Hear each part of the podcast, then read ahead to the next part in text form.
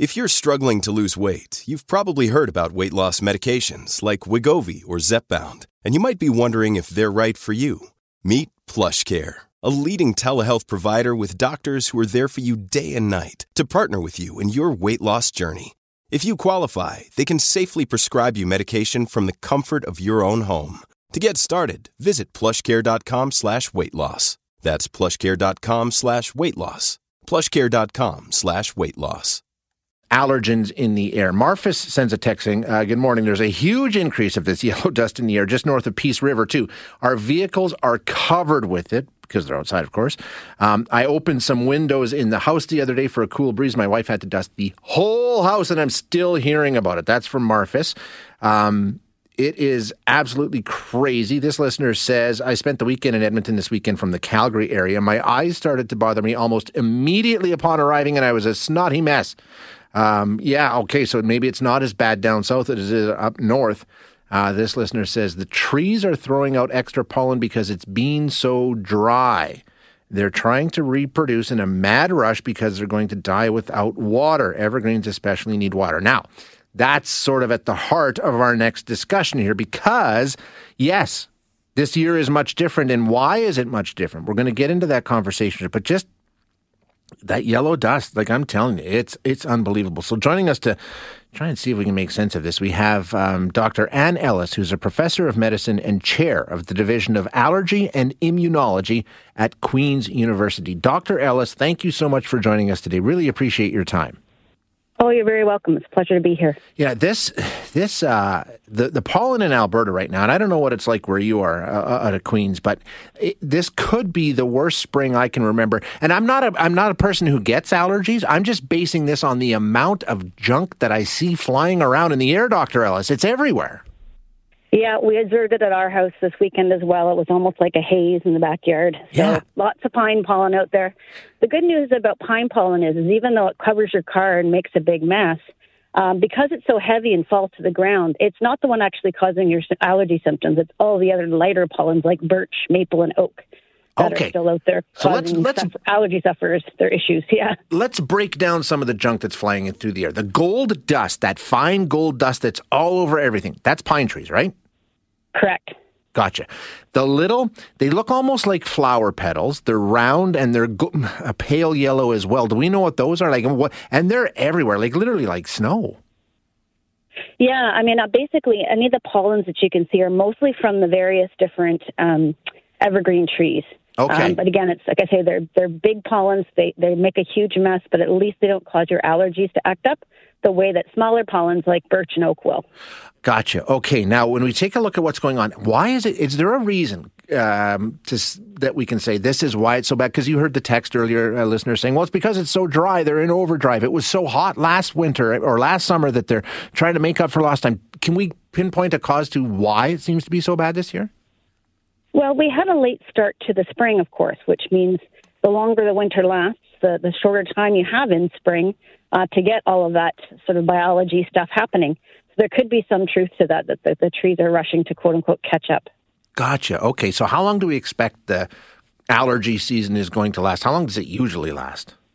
So tree pollen season should be rounding up soon. Again, it started a bit later than usual this year, but don't worry, grass is right behind it. So unfortunately, grass pollen starts, you know, just around this time of year as well.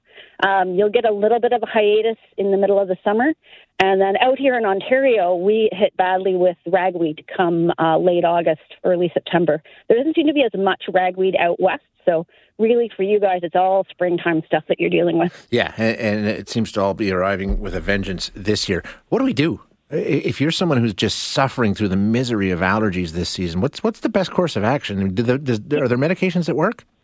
Absolutely. So don't be afraid to. Uh, obviously, if we when you go to your pharmacy, you're going to look for those non-sedating antihistamines. So the ones that say non-drowsy, um, they have less side effects than the older antihistamines, and they actually work better. Um, but if the stuff that you buy over the counter isn't doing the trick, don't be afraid to ask your physician. We have lots of good prescription options that we can uh, avail to you, uh, both nasal steroid sprays, uh, prescription antihistamines, and also don't be afraid to ask to get referred to see an allergist. Um, because we can find out exactly what it is you're allergic to and get you on a custom immunotherapy that'll actually change your immune system so you don't have to suffer so uh, badly the very next year. Hey, sort of off topic here, but uh, just just strictly for my own personal reasons. I have a son who's wildly allergic. I used to have labs, uh, uh, Labrador retrievers, loved them. He couldn't he couldn't stand to be around the dogs. He would break out. But my neighbor had the same condition growing up, but he's now seeing an allergist and getting a shot uh, I think it started almost daily, and then it went to once or twice a week, and once or twice a month, and then it's supposed to be once a year, something like that. And he's now around labs. So, I mean, not to say you can be cured, but if you're someone who deals with allergies, can you get it to the point where basically they're not a factor in your life anymore? Absolutely. So that's the whole point of immunotherapy or so-called allergy shots is to retrain your immune system so that you ignore the things that you're sensitized to or allergic to rather than continuing to have symptoms whenever you're exposed to that allergen. Um, we, they are very, very effective, particularly for seasonal um, allergies, but also can work for things like cats and dogs as well. Wow. Okay. Is this relatively new? Has this been going on for very long? well, injectable immunotherapy has been around for over 100 years, actually. Really? Um, it's just allergists, I think, are not, uh, there's not a lot of us in the country. And so um, we this is not widely publicized, unfortunately, and a lot of uh, patients say, "Wow, I wish I knew about this sooner. This would have changed my life ten years ago if I'd done this back then." But no kidding. Yeah, don't be afraid to ask to see an allergist and get relief. What about, like you say, you know, it, it, over time this can be handled. What about just and maybe I'm completely out to lunch, but the old running that play till you get it right, exposing yourself. Does your body ever have a chance to adapt? Or if you're allergic, you're allergic and you will be for the rest of your life?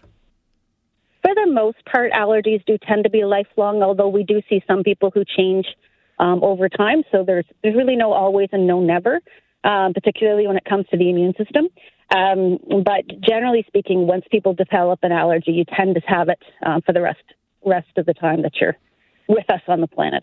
A listener just sent a text saying, "Ask the doctor if allergies can trigger migraines. I have both, and there seems to be a connection with me. Is that true?" Uh, yeah, can do. Um, particularly, it can be hard to sort, sort out the difference between sinus headaches and migraines. There's often a lot yes, of overlap yeah. between the two. Uh, but certainly, poorly controlled allergy symptoms can lead to sinus headaches, which can then trigger a migraine thereafter. So, important right. to get on top of your symptoms. Great, um, great advice. I, I didn't know. There's some hope there, though. Absolutely, Dr. Ellis. Thank you so much. You're very welcome.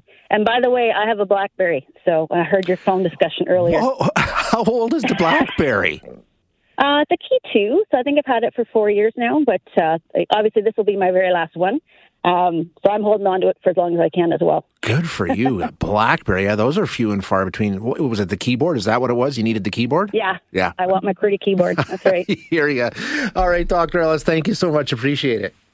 You're welcome. Take care. Talk to you later.